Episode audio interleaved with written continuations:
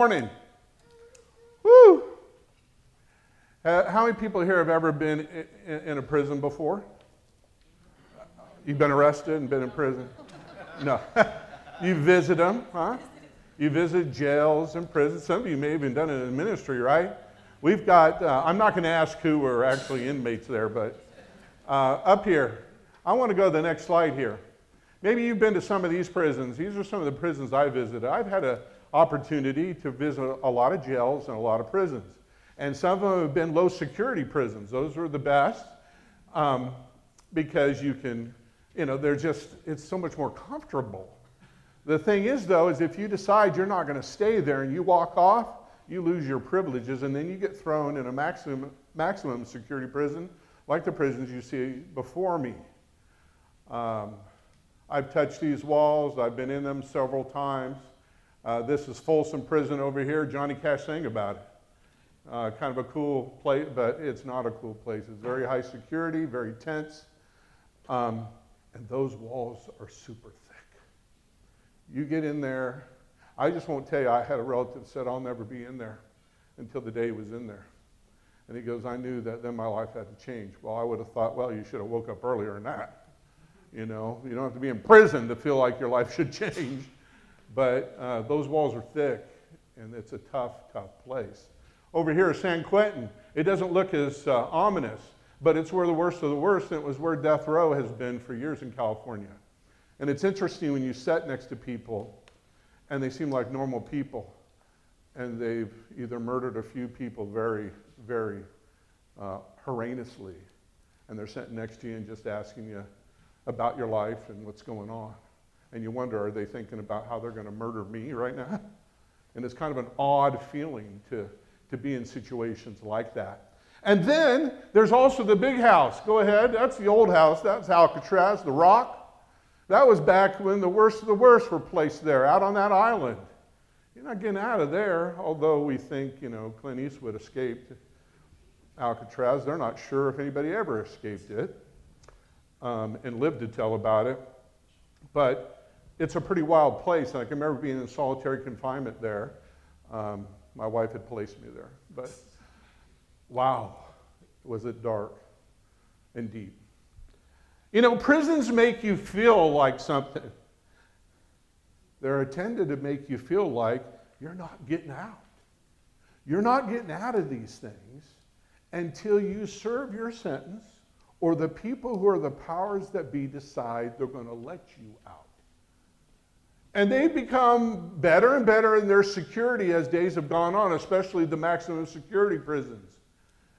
And you're just not getting out. There is a weak link though, right? And we all know that that's the people that work in them. If you have any hope, I hope I don't get any secrets out here, any hope to get out of these places, you've got to create a relationship and find a link through a person, because human beings are the only ones that can move a little bit. Because those walls are, and those, those jail bars are not moving. You're not getting out. That brings us to our passage today. Uh, we're in Acts chapter twelve. We're kind of going back to see if we can pick that back up again. Herod is mentioned in it. King Herod is around, but there are different King Herods.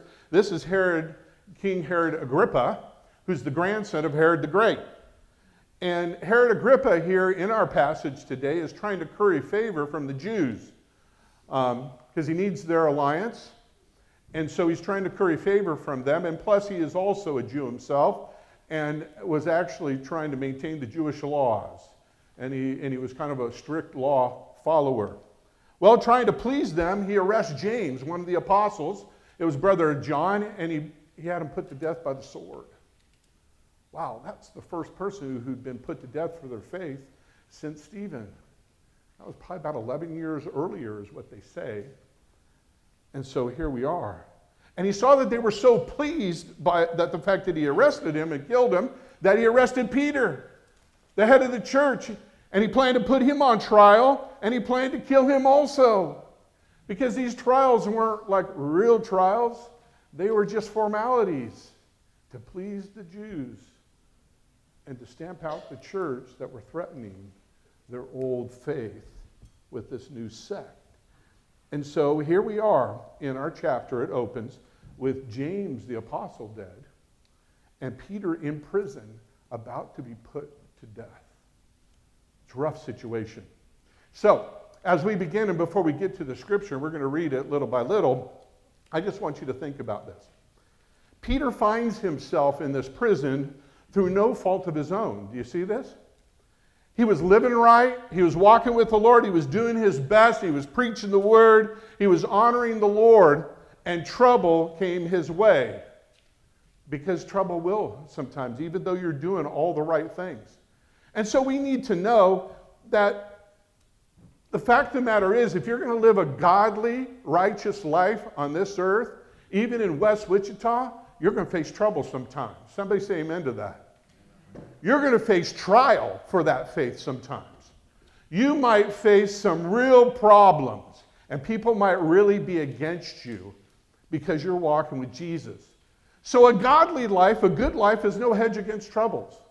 You can't expect, well, my, I'm just going to be on easy street now and just float on by. No, that's not the case. Sometimes the closer you get to Jesus, the more intense the battle becomes. The more intense the trials become. The more intense the ostracization or the penalties you pay in the community come. As you live that godly life, you sometimes suffer more for Jesus. And you know that's true because all you have to do is look through the Old and New Testament, huh? It's over and over throughout the pages. You see people like David, King David, Paul, Elijah, even the Lord Jesus himself. They all went through that. In fact, Jesus was called a man of sorrows. He had joy. He had blessing, but he was called a man of sorrows. And he fulfilled that calling from Isaiah fifty-three three. So if Jesus suffered for trials, if he had setbacks in his life, we can't expect anything different. And the apostles really didn't expect anything different than that. So, it didn't look good for Peter. Here he is arrested, thrown in prison, right on the tails of James being killed and executed. It, it doesn't look good. And it looks like Peter's going to suffer the same fate. And here he is sitting in prison. But it wasn't in that prison experience that Peter experienced the power of God.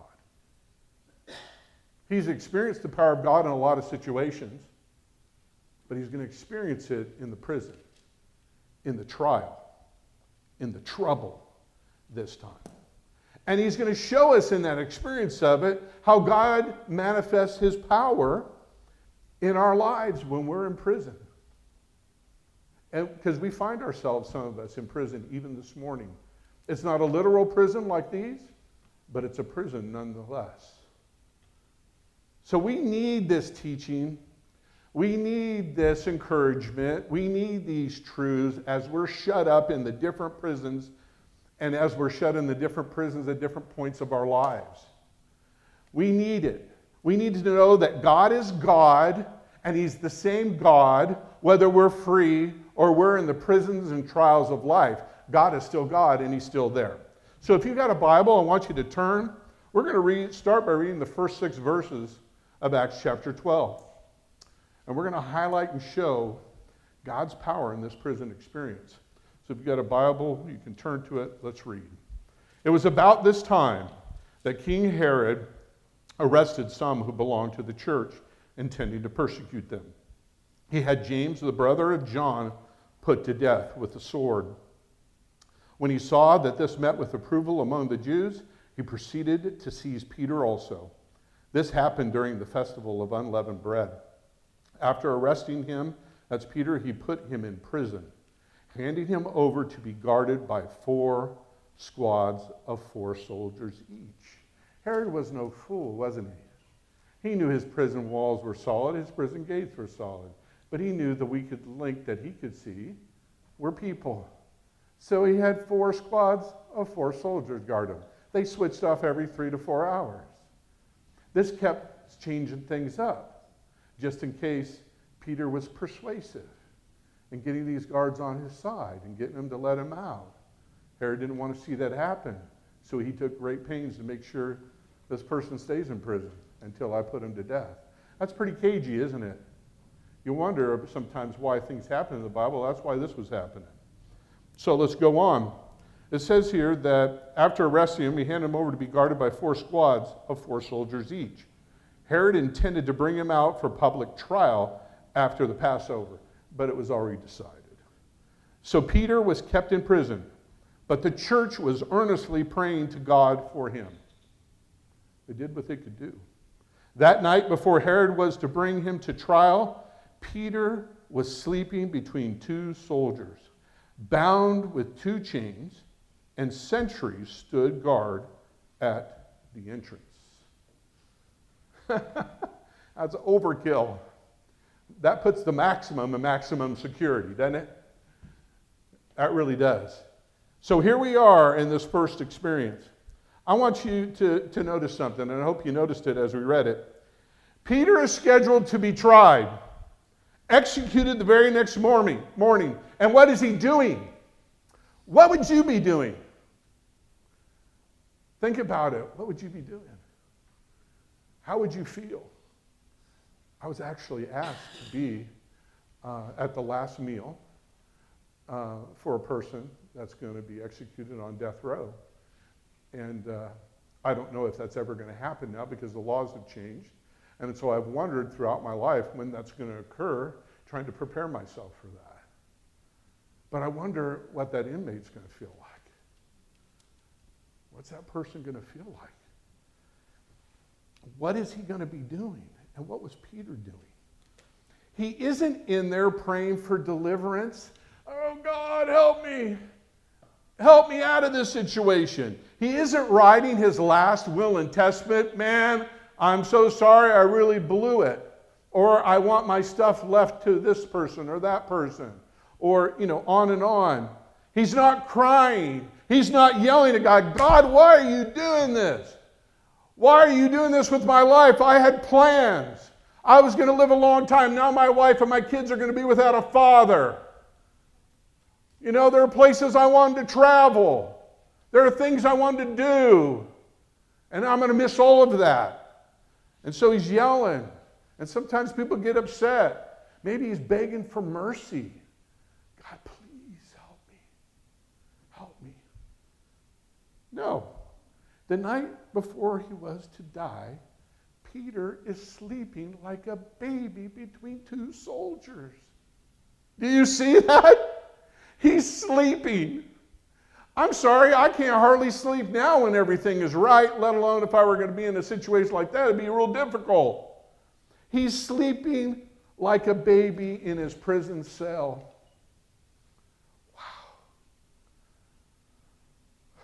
He's in such a deep sleep, and we haven't even looked at this yet in verse seven. He's in such a deep sleep that when the angel came in, the light shone around him. That angel had to hit him, and that word hit is a, like a real good hit to wake him up. So he's in that deep of a sleep. He's that at peace. He may be chained between two soldiers, but he's sound asleep without a care in the world. God had given Peter some peace that passes all understanding. Don't you know that? We're human beings. We know how, I don't care how you're wired, you're going to feel stress, you're going to feel strain at the very best if you're in those circumstances. And here Peter is having peace, a peace that was promised to him in Philippians four, six through seven. And this wasn't the first time Peter had seen and been in jail, right? Peter had been in jail earlier in Acts chapter five, remember, when he was in jail along with some of the other disciples and apostles, and the angel of the Lord delivered them then, and Peter may have believed, God's going to come through again for me. God has other plans for me. Peter was the head of the church. You know, Peter had fellowship with the Lord. Peter went to the Lord about everything. He had learned his lessons, right? And so Jesus indeed was the Lord. And I'm sure that God had kind of given him an inkling that this was not going to end in death this time. He knew it would at some point, but not this time. I'm here to tell you something. You know what? If, if, we're, if you're saved this morning, raise your hand if you're saved. Okay, and I'm not going to look all over. If you're saved, let me tell you something. God has already delivered you from the worst prison of all. Amen? You have been delivered from the worst prison of all, the lake of fire and eternal death. you have been delivered. So he's delivered you from that sin. He's delivered you from that judgment. He's delivered you from hell. That's not your destination. It was before, but it's not now.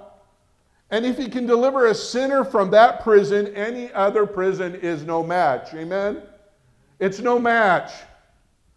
It's amazing to see Peter here in such peace. Such peace. But sadly, too few of us don't have that kind of peace, do we? We don't come to that place in our faith. It seems like it only takes one tough break, one little trial that comes along, and we're boom, we're thrown. We're in fear, we're in panic, and we're in worry. Why is that? I'm telling you, believer, you don't have to be there. You don't. You don't have to stay there. If you're, if you're, that's where you are in your faith, okay, but you don't have to stay there. You can grow on, and you can move on from that. Worry is not Uh, another one of the Christian virtues, okay? It's not. It weighs you down. It robs you of your potential. It robs you of God's blessing. It robs you. But that's where a lot of us are. God has a better plan. He desires to give you and me peace. He wants us to have his peace. But we have to ask for it. We have to be ready to receive it. We have to cast all of our cares on him. That means we got to let go of that burden and that worry in prayer. We have to practice these things until they become second nature for us. Because Jesus himself, himself said, I want to give you my peace. I'm ready to give it to you. So I want to read Philippians four, six through seven. It's a great verse that I had to learn early on in my walk with the Lord, and I put it to memory. Because I was a person who was pretty passionate, a person who came from a lot of stress and could easily fall back into that, and a person who would sometimes try to control my situation so they could work out the way I wanted them to. And this verse was a great verse for me early on in my walk with the Lord, but it's constantly been there for me. Do not be anxious, Paul writes, about anything, but in every situation, by prayer and petition, that means you got to pray in all of them, with thanksgiving, present your requests to God. Whether you've got looking for keys and they're down at the bottom of a laundry basket, or somebody's got a cold in your family and they, they need to get over that cold and get to work or to school, or you have something much worse, a chronic illness, um, an illness that's leading to possible death or debilitation. If you might be moving toward financial ruin, you might have people that actually want to bully you or to make your life rough, or loss of job. Those are bigger things. You bring all those prayers and petitions before the Lord with thanksgiving. You present your request to God. Why? Because you're talking to the person with the power to lead you through it, to guide you through it, to make you victorious, whether you're to walk through that trial or he'll deliver you from that trial. Either way, you're blessed. And so you give thanks. And it says this, that if you bring these things to him, it says, and the peace of God, which transcends all understanding, it's way beyond, your circumstances won't look like you should have peace, but you'll have peace because God himself will give it to you in the midst of it. It says it'll guard your heart and your mind in Christ Jesus. I hope you've practically experienced that. Do you have that kind of peace? Do you have that kind of peace in your mind? Do you have that kind of peace in your heart today? Do you bring these things and let the Word of God inform you about who you are, inform you about your life, inform you in your trials, inform you in your prison? Ain't no prison wall thick enough to keep God's love from you.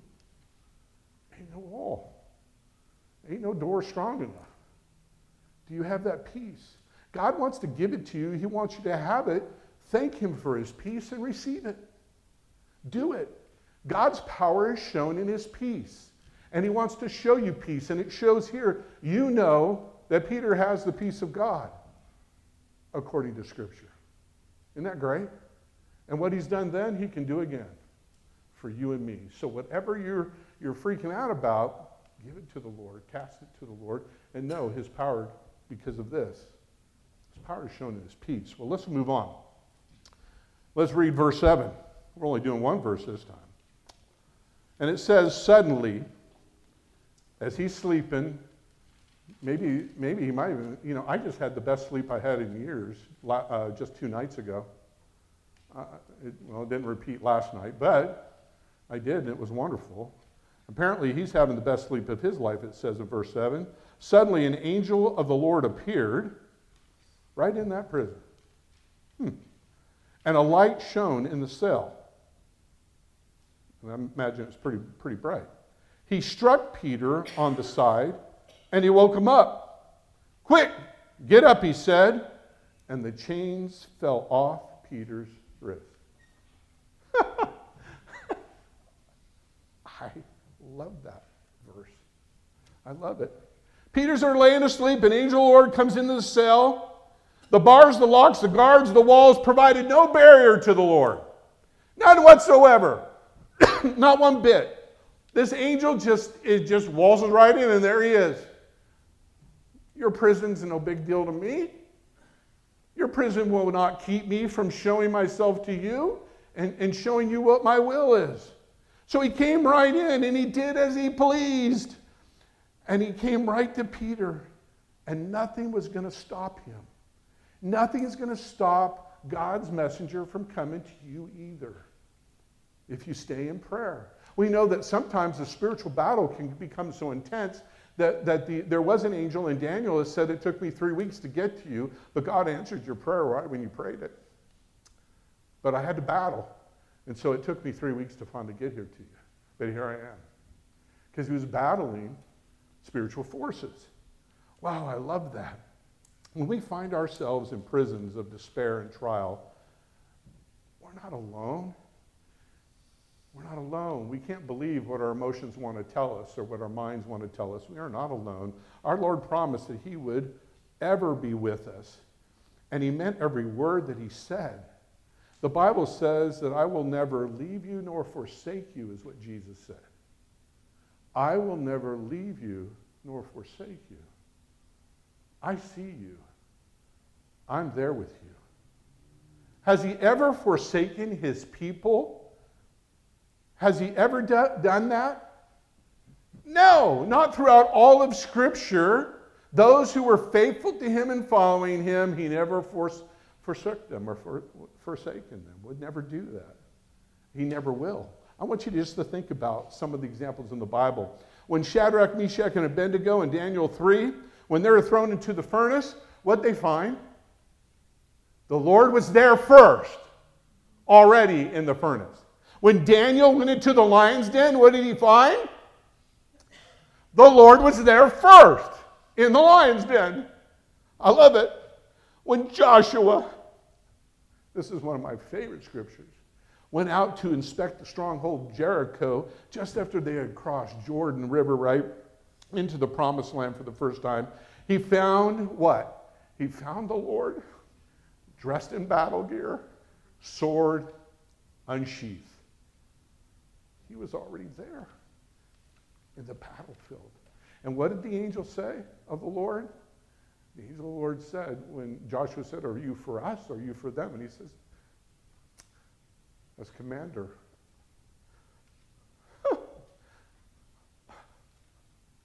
of God's holy army, I am for neither, I am for the Lord. Amen. Amen.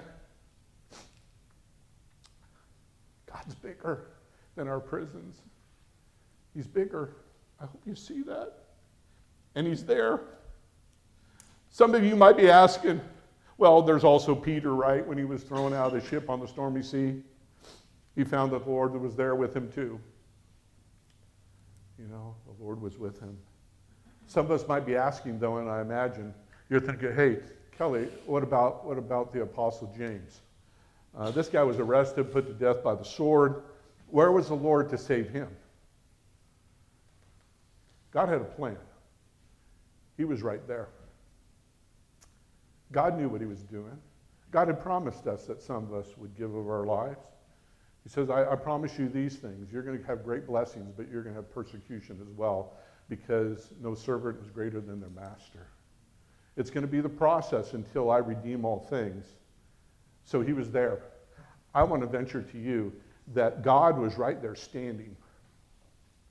Just like he had done for Stephen. Do you remember when Stephen was being stoned eleven years earlier in the first part of Acts? It said, and all of a sudden Stephen said, I see the Lord standing at the right hand of the Father. You sat at the right hand of the Father. You don't stand at the right hand of the Father. You sit. Why was he standing? In honor of Stephen. In respect. Saying, that's my boy. That's my boy. Stephen's mine. You're going to make it. It's going to be okay. It's going to all be okay. And the Lord was with, J- with James just like that. I'm certain of it. The Lord was with him. Because pre- he says, precious in my eyes are the death of my godly ones. He was there. He was there. And James received his reward. So now, no matter what path or where your path of your life leads you, you're never alone. Do you realize that? Do you know that? Don't let the devil lie to you. Don't let him rip you off by telling you you are alone. You're not alone. The Lord will be with you in every trial. He will be with you along every mile. He'll never leave you. He'll never let you down. He won't. But you'll have to trust him. You're, you're, the, the, the pathway may be not what you think it ought to be. It may not go where you want it to go. I'm sure that James and John, or James and Peter, they weren't like, they didn't, like, their parents didn't have them. They go, oh man, I'm just looking forward to the day you're martyred for Jesus at a young age and you leave your, your, your families behind. I'm just looking forward to that day. No, they never thought that was going to happen, and yet the Lord gave them inklings of what their life would be like later on. And so they both knew. They knew that, that what the price was going to going to be to see the kingdom of God move forward at this time in history. They knew, and they were prepared for it. He'll never leave you. He'll never let you down. So that is the second. God's power is seen in his presence through others. It's his presence. He's with you. And he'll show his presence through other people or other circumstances even. And sometimes he'll even show himself, which is a wonderful thing. Let's continue to read. Coming back to verse eight again. Let's read. It says, then the angel said to him, put on your clothes and sandals. And Peter did so. Wrap your cloak around you and follow me. And the, the angel told him. Peter followed him out of the prison, but he had no idea that what the angel was doing was really happening. He thought he was seeing a vision. They passed the first and the second guards. They came to the iron gate leading to the city. It opened for them by itself. Hmm. And they went through it. When they had walked the length of one street, suddenly the angel left him. Then Peter came to himself and said, now I know without a doubt that the Lord his, has sent his angel, and he has rescued me from Herod's clutches and from everything the Jewish people were hoping would happen to me. He was awake now. He knew what had happened. Wow. Wow. God moved in unlimited supernatural power in this instance to deliver Peter from his prison. The chains just fell off. The doors just opened by themselves. They were all in submission to the God of the universe who was there. Peter was delivered from his bondage. See, God's going to use whatever means necessary to care for you and I in our prison times. When we find ourselves in a prison situation, we need to know that God's going to move heaven and earth, if necessary, in order to meet our need. He's going to do it. Again and again, this is seen throughout the Bible, and especially in the Gospels and the book of Acts that we've been studying. What he's done throughout Scripture for those who follow and trust him, he's going to do again to meet our need as well. That's his desire. Do you believe that today? Amen. Do you believe that promise is for you today? Yeah. He wants to do that. And he has done that. I want you to read with me again Matthew chapter six, verses twenty-five through thirty-four. Hear God's word here again, and we'll have it up on the screen. Matthew six, twenty-five through thirty-four. Therefore I tell you, Jesus said, do not worry about your life. And he meant it. What you will eat or drink, or about your body, what you will wear. Is not life more than food, and the body more than clothes? Yeah, it's about following me, and I'm Lord of all, and I'll provide, I promise. Look at the birds of the air. They do not sow or reap or store away in barns, and yet your heavenly Father feeds them. Are you not much more valuable than they? Can any one of you, by worrying, add a single hour to your life? We all know the answer to that. No. And things rarely happen the way we think they're going to happen. So he says, and why do you worry about clothes? See how the flowers of the field, they do not labor or spin. Yet I tell you that not even Solomon in all of his splendor was dressed like one of these. If that's how God clothes the, gra clothes the grass of the field, which is here today and tomorrow is thrown into the fire, will he not much more clothe you, O you of little faith? So do not worry, saying, what shall we eat, or what shall we drink, or what shall we wear? For the pagans run after all these things. And your heavenly Father knows that you need them. But rather, do this. Seek first my kingdom and my righteousness. And all these things that you need will be given to you as well. Keep first things first. Your flesh won't want to do that. The world doesn't want you to do that. The devil doesn't want you to do that. But Jesus said, this is my way. Do this. So let's resist those things. And let's do it. And all these things will be given to you as well. Therefore, do not worry about tomorrow, for tomorrow will worry about itself. Each day has enough trouble of its own. So walk day by day and trust God day by day. And that's just what he will do for you and me. He's going to keep his promise. He's going to demonstrate his supernatural provision as we cast off worry, as we trust him, as we seek first his kingdom and power and righteousness. He's going to show it to us. He's going to give us what we need. But we, we can't worry. See, worry just, it cuts the legs out from underneath us. It takes away that blessing and that promise. I'm here to tell you,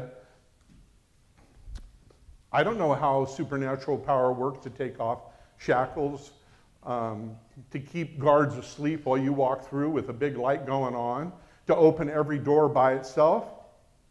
I don't know exactly how God's doing it, but he does it. And, and I have witnessed that throughout my life. I hope you have too. You know, you feel the same way. Man, I don't know if I can trust God in tithing. Shoot, I can barely make ends meet. But then you start what? You give that ten percent. That's where you're supposed to start. You start with that, and all of a sudden, you say, God, I'm going to do this by faith, and I'm going to trust you. You make it work out. Then you find out, oh my gosh, I still have money. How'd that work out? That doesn't work on paper. That doesn't work in my budget. How did that happen? Well, it happened, and then you do it again, and then you see it happen again.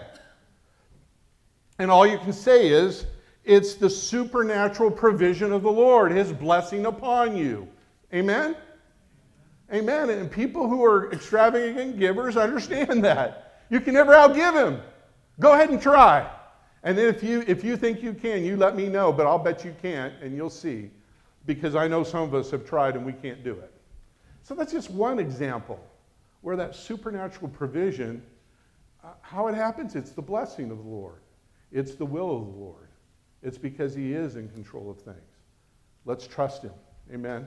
And finally, let's pick up the last passage, piece of our passage today in verse twelve, and we're going to go through seventeen only. When this had dawned on him, that he, that the Lord had led him out and he was done, it says he went to the house of Mary, the mother of John, also called Mark, where many people had gathered and were praying. Peter knocked at the outer entrance, and a servant girl, is that Rhonda or Rhoda? I know, I thought so, but you know. I'm not going to tell you why I had to ask, but it was a servant girl named Rhoda. She came to answer the door. And when she recognized Peter's voice, she was so overjoyed that she ran back without opening it and exclaimed, "Peter's at the door!" I love that. "You're out of your mind," they told her. When, he, when she kept insisting that it was so, they said, I mu- it must be his angel. So it's funny is they're praying for Peter and they're praying for his deliverance, but you know they're showing, uh, you know, we're struggling with believing it's going to happen. We, we think he's probably going to die for Jesus, just like James did. And so they're having a hard time believing that he's really going to be delivered. But Peter kept knocking. And when they opened the door and they saw him, they were astonished. I'm sure that's an understatement. Peter motioned with his hands for them to be quiet, and he described how the Lord had brought him out of prison. And then he said, "Tell James and the other brothers," because there's there are more than one James, right? This James is a brother of Jesus.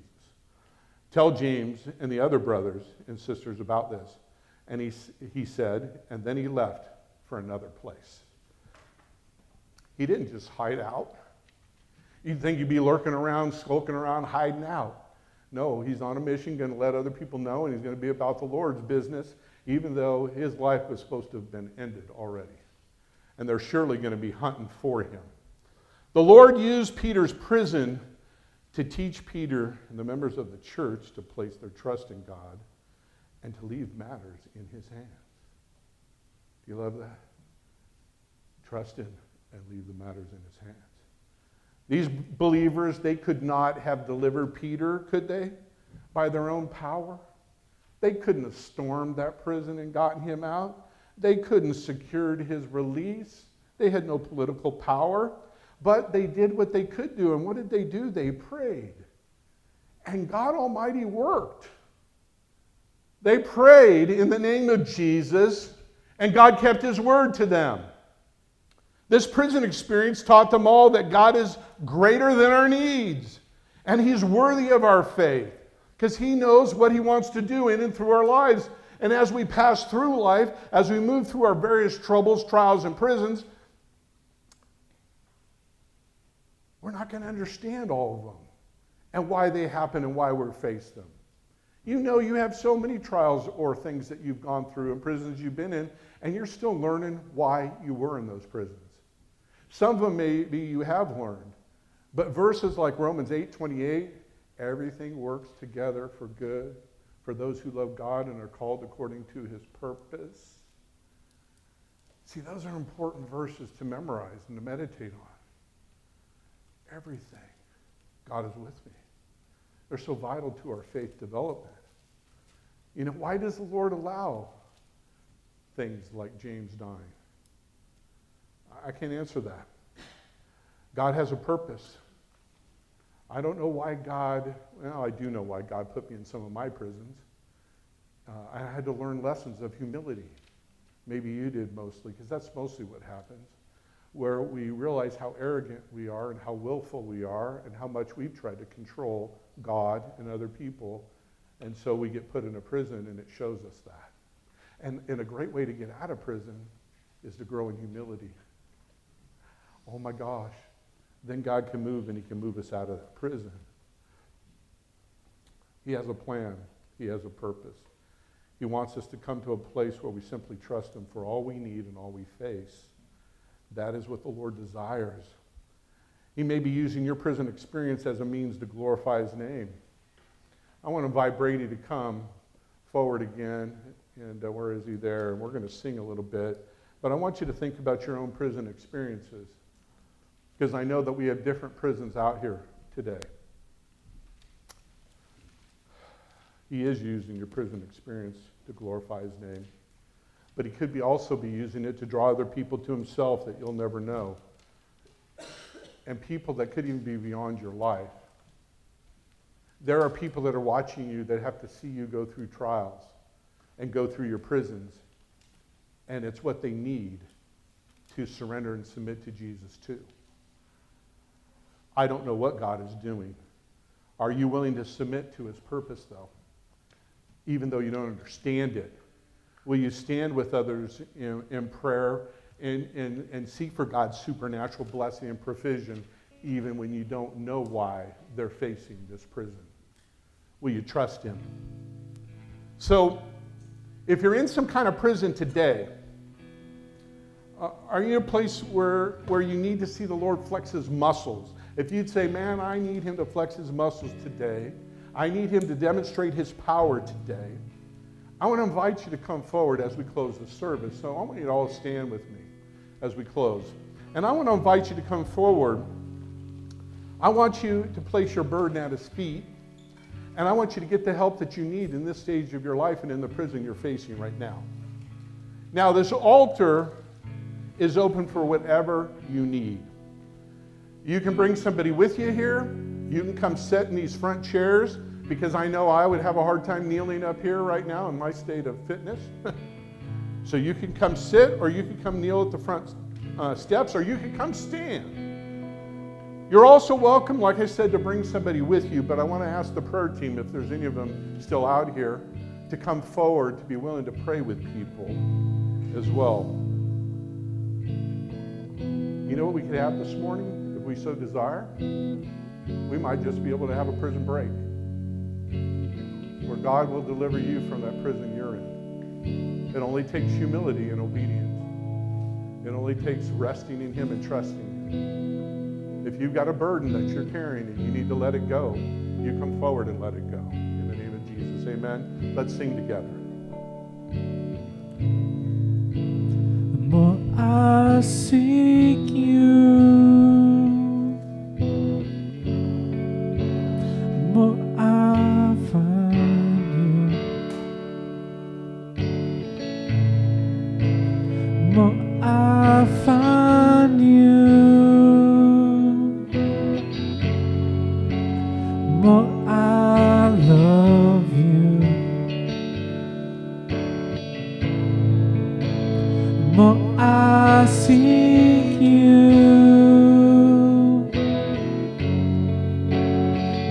you,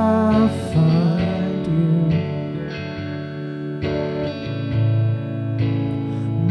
I find you, more.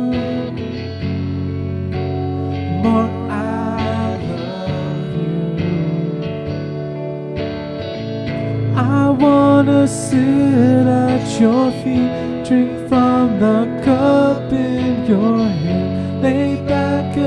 feel your heartbeat. This love is so deep, it's more than I can stand. I melt in your peace, it's overwhelming. The more I seek you, the more I find you, the more I find you, the more I love you. I wanna see at your feet, drink from the cup in your hand, lay back against you and breathe, feel your heartbeat. This love is so deep, it's more than I can stand. I melt in your peace. I wanna sit at your feet, drink from the cup in your hand, lay back against you and breathe, feel your heartbeat. This love is too deep, it's more than I can stand. I melt in your peace. I wanna sit at your feet, drink from the cup in your hand, lay back against you and breathe, feel your heartbeat. This love is so deep, it's more than I can stand. mountain, your peace overwhelmed me.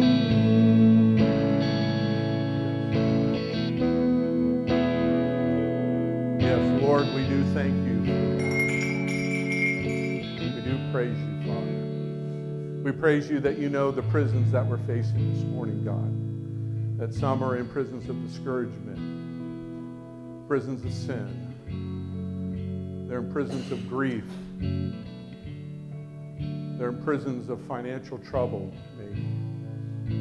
They have loved ones that are in prison and are separated from you and have no faith. Um, the prisons go on and on, Lord. Thank you, Father, that you've given us an opportunity to see your power displayed, that you are with us in all of our prisons that we find ourselves in, and your desire is to deliver us one way or the other. And so, God, show us that way out. Help us to put our trust and faith in you in the prisons we face and in the prisons our loved ones face, that we would seek your mighty hand to come, to come and deliver them, to destroy what the evil one has meant to kill, steal, and destroy in their life. God, wherever there's a mindset or a habit or a belief system that has X'd you out, God, come within that and destroy it and uh, deliver those folks that are stuck in it out of those things, that they would come to the knowledge of the truth and be saved. Show them that you live, even though they don't have the ability to even know you exist right now. Even though their mindset and their philosophy has written you off, we ask for your grace to go into that prison and set them free. We need your power. We need your grace. We need your provision. We need your help. And so we seek you, Father, this morning for it.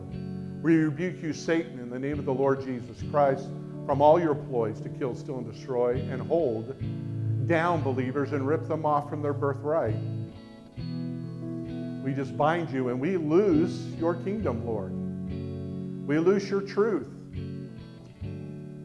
We pray that we would humbly trust you and that an outbreak of humility would just run throughout our lives, throughout the lives of the lost that we love, that we might come and kneel before you and that in due time you would raise us up and deliver us and free us from the bondage we've been under. So God, give us renewed hope this morning. Give us renewed faith. Build us up through this passage um, to believe again. Even though the cynicism of the world wants to stamp this out, we can believe again. You have a plan, and your plan will be victorious, not only for the church and for your people, but for us individually. And we want to be in the center of it.